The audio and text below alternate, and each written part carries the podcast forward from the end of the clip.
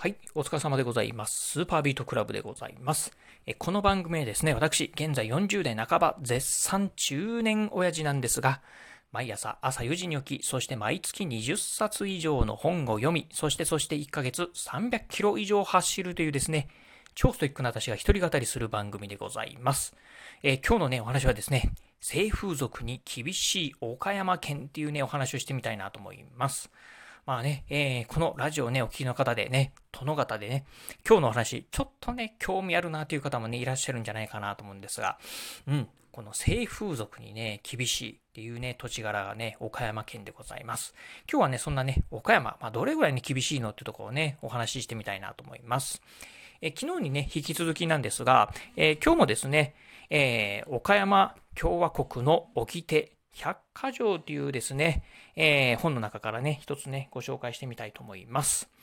えー、こちらの本ね、まあ、あの、昨日もね、少しご紹介したんですが、この岡山共和国の掟百科条、まあ、いわゆるね、こう、まあ、岡山のね、えー、県民であれば、まあ、誰もが知ってる、まあ、もしくは、まあ、え、岡山県民でも、えー、意外とね、知らない情報なんかがね、こうね、100個ね、出てるね、面白い本なんですが、このね、本の中でね、うん、えー、まあ、こんなことを書かれておりました。かつてはね、岡山県はね、教育県と言われた岡山県。えー、実はね、その名残でですね、性風俗、非常にね、厳しい県なんですよ。そんなことをね、書かれておりました。今日はそんなね、えー、性風俗に厳しい岡山県についてね、お話をしてみたいなと思います。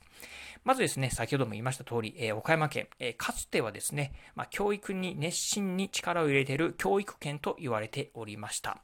え現時現在はですね、まあ、あの、一応、まあ、岡山県のホームページなんかも見ると、まあ、教育県っていうふうに歌ってるんですが、うん、どうなんですかね。まあ、最近だと、あの、福井県であったりとか、まあ、あとね、秋田県なんかがね、まあ、日本ではね、非常にね、教育にね、熱心に力を入れている教育県っていうところに、ね、なってますんで、岡山県自体はね、こう、教育圏とはね、ちょっと言い難いのかなと思うんですが、まあ、かつてはね、非常にね、まあ、えー、教育にね、力を入れてたところでございまして、えー、例えばなんですが、日本最古の、えー、庶民学校としてですね、えー、あります、静谷学校というのがあるんですが、まあ、こういったね、まあ、日本最古の、まあ、庶民が学べる学校というのがね、できたのがね、岡山県でございます。まあ、そんなね、まあ、いわゆるね、庶民の方でもね、学べるような学校というのをね、江戸の初期に作ったというところでは、まあね、非常にね、まあ、昔はね、まあ、えー、まあ、教育にね、熱心な県だったのがね、岡山でございます。まあ、そんなね、教育に熱心になってくると、やはりね、排除したいのはですね、やはりね、こう、まあ、うん、どうでしょう、こう、ちょっと H 系のところに関してはね、まあね、やはりこ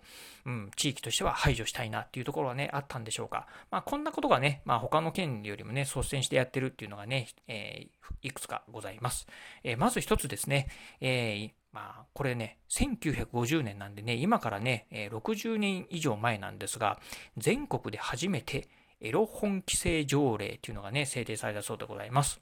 今はね、まあいろんなね、全国でね、このね、え条例、まあエロ本規制条例っていうのはね、制定されてるみたいなんですが、実は全国に先駆けて、エロ本をね、規制するよっていう条例ができたのがですね、岡山県でございます。まあね、規制条例、まあ、エロ本の規制条例と聞くとですね、まあ、えー、どこにもエロ本が売ってないのかと思うかもしれませんが、実はそんなことはなくてですね、あの、普通に本屋さん行くとですね、えー、エロ本普通に、えー、売ってたりします。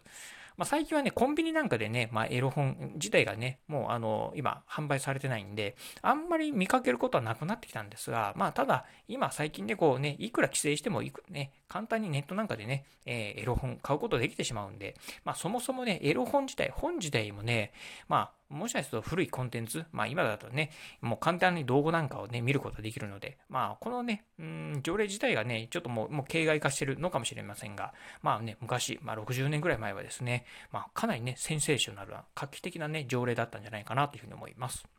えー、そしてですね、この岡山県、えー、っとですね、あの、さらにね、風営法もね、非常にね、厳しくなっておりまして、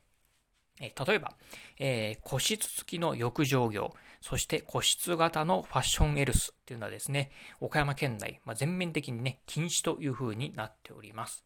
えー、個室、えー、個室付き浴、浴場業、まあ、いわゆる、まあね、ソープランドって言われるところですよね。うん、そしてね、えー、個室型のファッションヘルス。まあ、こういったのもですね、まあ、営業禁止、えー、しかもね、えー、地域を限定してではなくてですね、岡山県全体でですね、えー、まあ、営業はね、禁止されているというところでございます。まあ、あの、うん、ちょっと分かりづらいかもしれませんが、まあ、平たく言うとですね、いわゆる、あの、ソープランドでのね、本番行為っていうのはね、まあ、この岡山県禁止されてるそうでございます。まあ、私もね、あの行ったことはないんでね、よくこの辺の情報はよくわかりませんが、まあ、岡山はですね、こういったまあいわゆる風俗系はね、非常に面白くないっていうね、のはもう、あの、よく言われてるところでございまして、まあね、岡山の方、まあね、岡山で、まあちょっとね、そういうあのお店行きたいなと思ったらですね、まあお隣の兵庫県であったりとか、あとはね、うん、大阪、えー、またね、滋賀県とかね、行ったり、そしてね、まあ例えば海を渡ってね、香川県に行くとかっていうね、方もね、いらっしゃるみたいなんですが、岡山はね、そういったね、お店がね、ちょっとないんでね、うん、ないっていうのがね、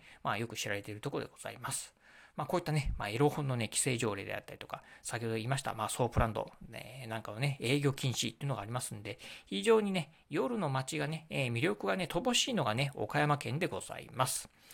あの、私もね、うんと、出身はね、高知県ですので、まあ、あの、高知っていうのはね、結構ね、えー、皆さんね、えー、県民、えー、やはり、えー、ほとんどの人がね、お酒を飲みます。え、岡山県に来ますとですね、お酒が飲めないという方はね、結構いらっしゃるんですよね。うん。まあ、そういうのもあってなんかわかりませんが、夜の繁華街っていうのは、人口の割には結構ね、あの、繁華街、まあ、うん、まあ、しょぼいなっていう感じもしますし、あとね、えお店なんかも閉まるのも結構ね、え時間早いんじゃないかなというふうな感じは思うところですね。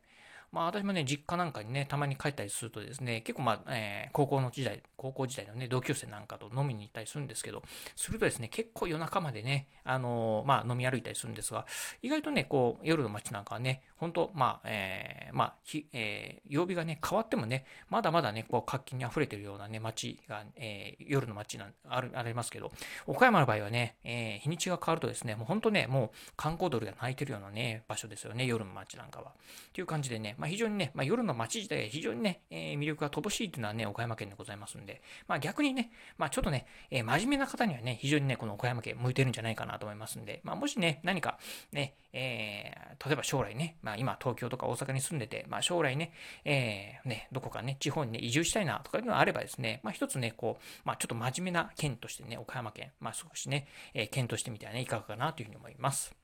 はい。ということで今日はですね、性風俗に厳しい岡山県についてね、お話をしてみました。えー、今日のお話面白かったな、参考になったなと思いましたですね。ぜひラジオトークでね、お聞きの方、ハートマークやニコちゃんマーク、そしてね、ネギマークなんかありますよね。あの辺をね、ポチポチポチと押していただければなというふうに思います。またですね、この番組、えー、まあ、えー、まあ、えー、ラジオトーク以外にもですね、Apple Podcast、えーえー、Google Podcast とか、えー、あと、Spotify や Amazon Podcast、いわゆるね、こういったね、ポッドキャストサービスなんかでもね、配信しております。まあ、ぜひね、あのー、まあ、ラジオトーク以外のね、他のサービスでも聞くことできますんで、ぜひね、あのー、えー、皆さんがね、利用されているようなね、ポッドキャストサービスの方でね、お聞きいただければなというふうに思います。え、そして最後、私ね、え、このね、ラジオ以外にも、YouTube だったりブログなんかもね、毎日更新、配信しております。YouTube にラジオ、そしてね、ブログなんかのね、配信更新情報なんかを毎日ツイートしておりますので、ぜひよろしければ私の Twitter アカウントの方もフォローしていただければなというふうに思います。はい、ということで今日はこの辺でお話を終了いたします。今日もお聴きいただきましてありがとうございました。お疲れ様です。